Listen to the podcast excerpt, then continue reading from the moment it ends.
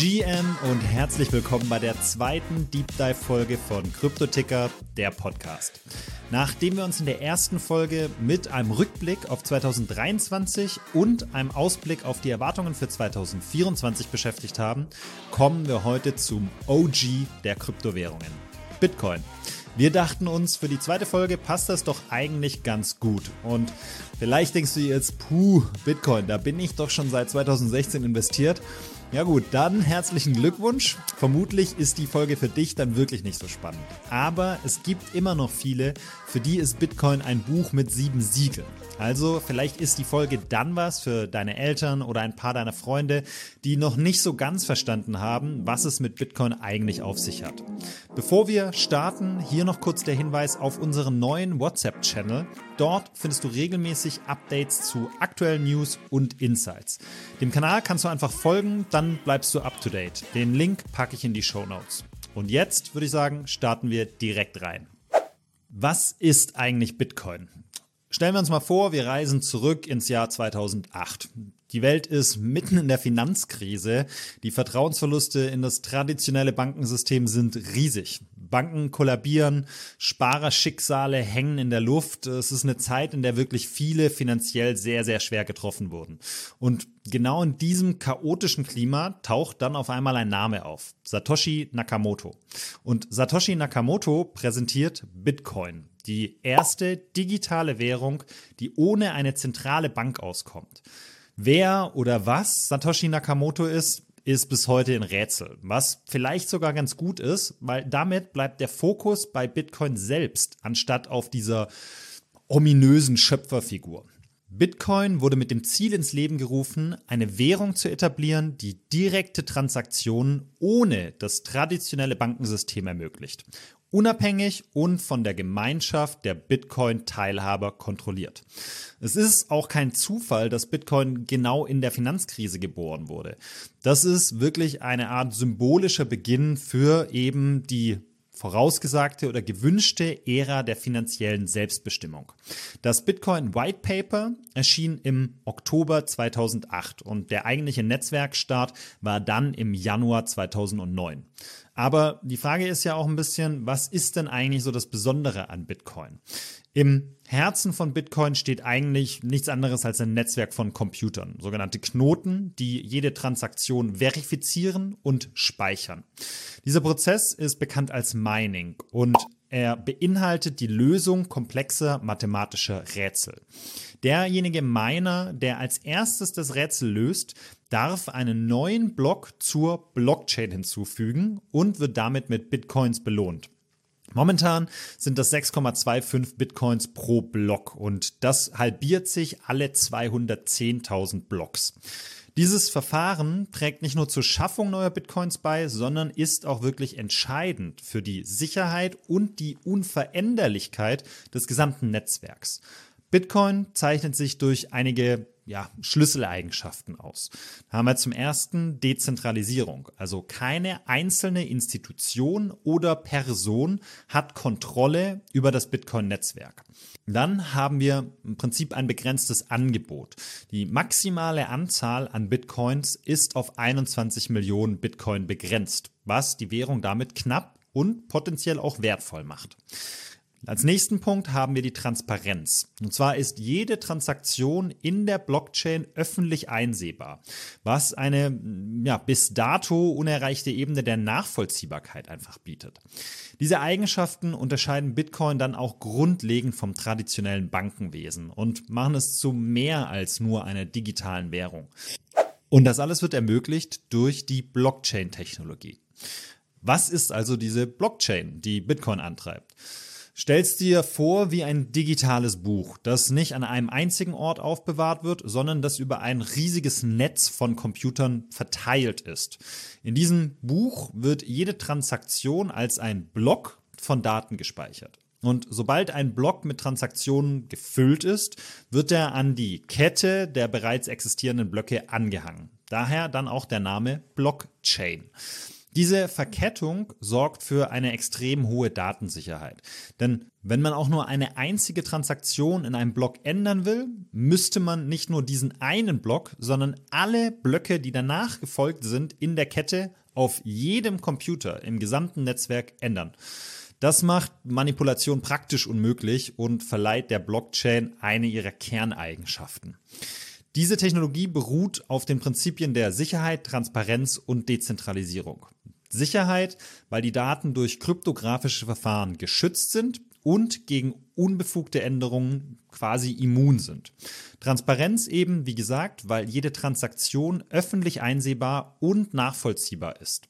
Und Dezentralisierung bedeutet, dass die Kontrolle und Verwaltung der Blockchain eben nicht in den Händen einer zentralen Autorität liegt, sondern auf das gesamte Netzwerk verteilt ist. Und jeder Teilnehmer in diesem Netzwerk hat eine Kopie der gesamten Blockchain, was eine zentrale Schwachstelle vermeidet und die Unabhängigkeit der einzelnen Teilnehmer gewährleistet. Darüber hinaus ermöglicht Blockchain sogenannte Smart Contracts. Das sind selbst ausführende Verträge, ja, wobei das letztlich einfach Code ist, die die Bedingungen der Vereinbarung direkt in diesen Code reinschreiben und automatisch ausführen, wenn die Bedingung erfüllt ist. Das eröffnet einfach völlig neue Möglichkeiten in der Art und Weise, wie Verträge gestaltet und durchgesetzt werden können, ohne dass ein Mittelsmann nötig wäre. Die vielseitige Anwendbarkeit der Blockchain geht weit über Kryptowährungen an und für sich hinaus und, und hat letztlich das Potenzial, viele Branchen zu revolutionieren, darunter halt vor allem Finanzen, Immobilien, teilweise auch das Gesundheitswesen und vielleicht irgendwann sogar die Art und Weise, wie wir wählen. Die Fähigkeit, Transparenz zu fördern, die Sicherheit zu erhöhen und auch Prozesse zu automatisieren, macht die Blockchain-Technologie zu einer der Schlüsseltechnologien für die digitale Zukunft. Als nächstes schauen wir uns die historische Kursentwicklung von Bitcoin an und gucken mal, ob wir herausfinden können, wohin die Reise so geht. Die Kursentwicklung von Bitcoin selber ist ziemlich spannend und verdeutlicht auch, wie Bitcoin von einem ja, ziemlich nerdigen Projekt zu einer der wirklich wichtigsten Asset Classes weltweit aufgestiegen ist. Am Anfang waren Bitcoin wenige Cent wert und wurden, ja, im Internet hin und her gehandelt. Es war wirklich, also wenn man sich damit beschäftigt hat, äh, war man schon relativ tief im Internet unterwegs. Und äh, in den letzten Jahren hat sich das aber geändert und Bitcoin ist wirklich zu spektakulären Höchstständen aufgestiegen, hat aber ebenso dramatische Einbrüche erlebt. Der Wert eines Bitcoins hat 2011 erstmals die 1-Dollar-Marke überschritten.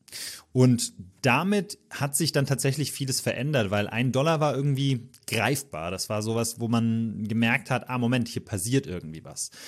Das hat sich dann weiter hochgeschaukelt. Ich glaube, 2013 war das erste Mal, dass Bitcoin die 10-Dollar-Marke durchbrochen hat.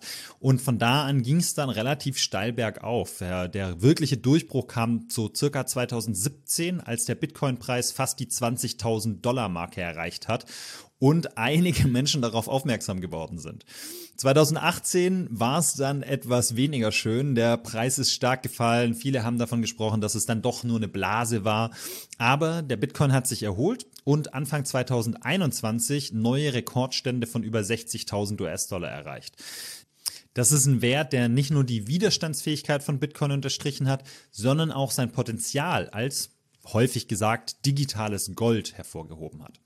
Aktuell stehen wir beim Kurs von grob 40.000 US-Dollar, wobei einige vermuten, dass wir bereits 2024, also dieses Jahr, neue Höchststände erreichen könnten.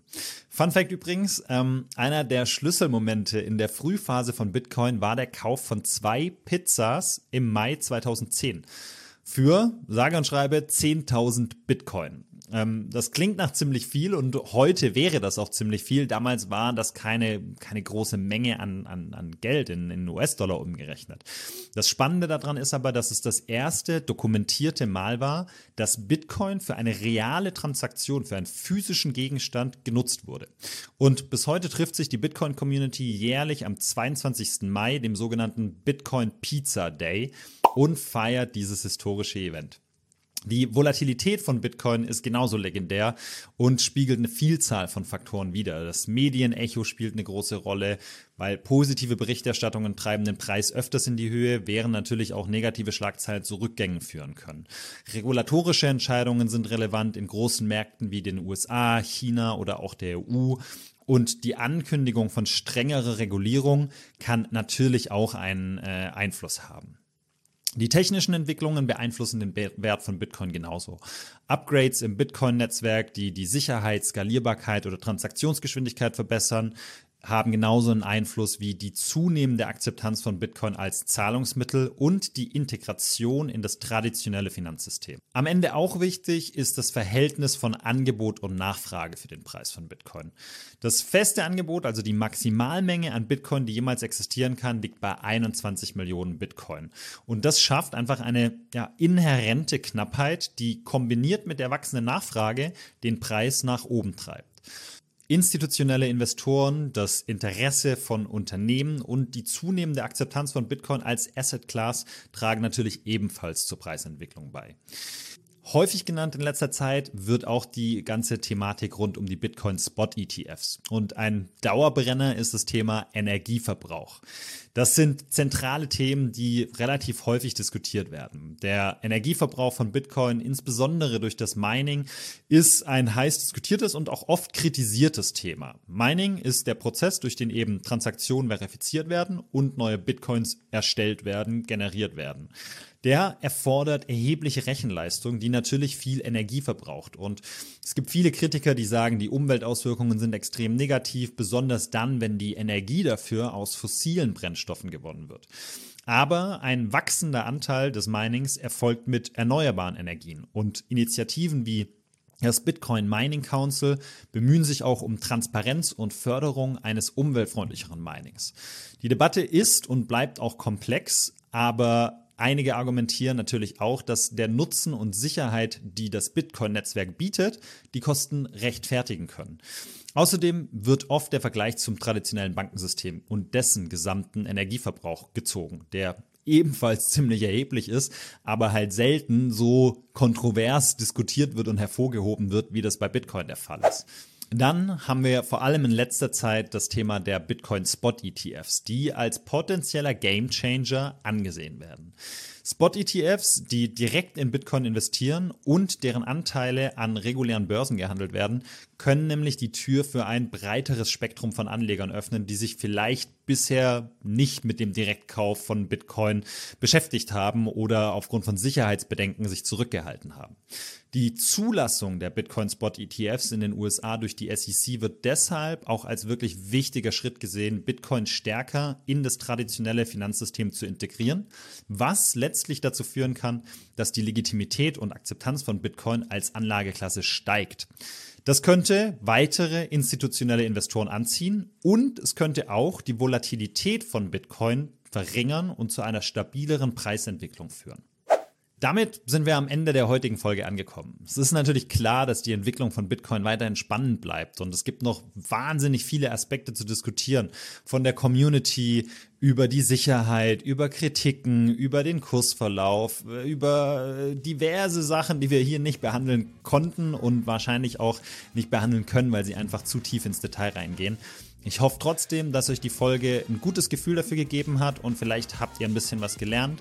Ähm, ich freue mich, wenn ihr uns auf unseren Socials folgt und den Podcast abonniert. Die Links findet ihr in den Show Notes. Über Meinungen, Fragen, Vorschläge freuen wir uns natürlich genauso. Dann würde ich sagen, bis zum nächsten Mal. Vielen Dank fürs Zuhören und alles Gute.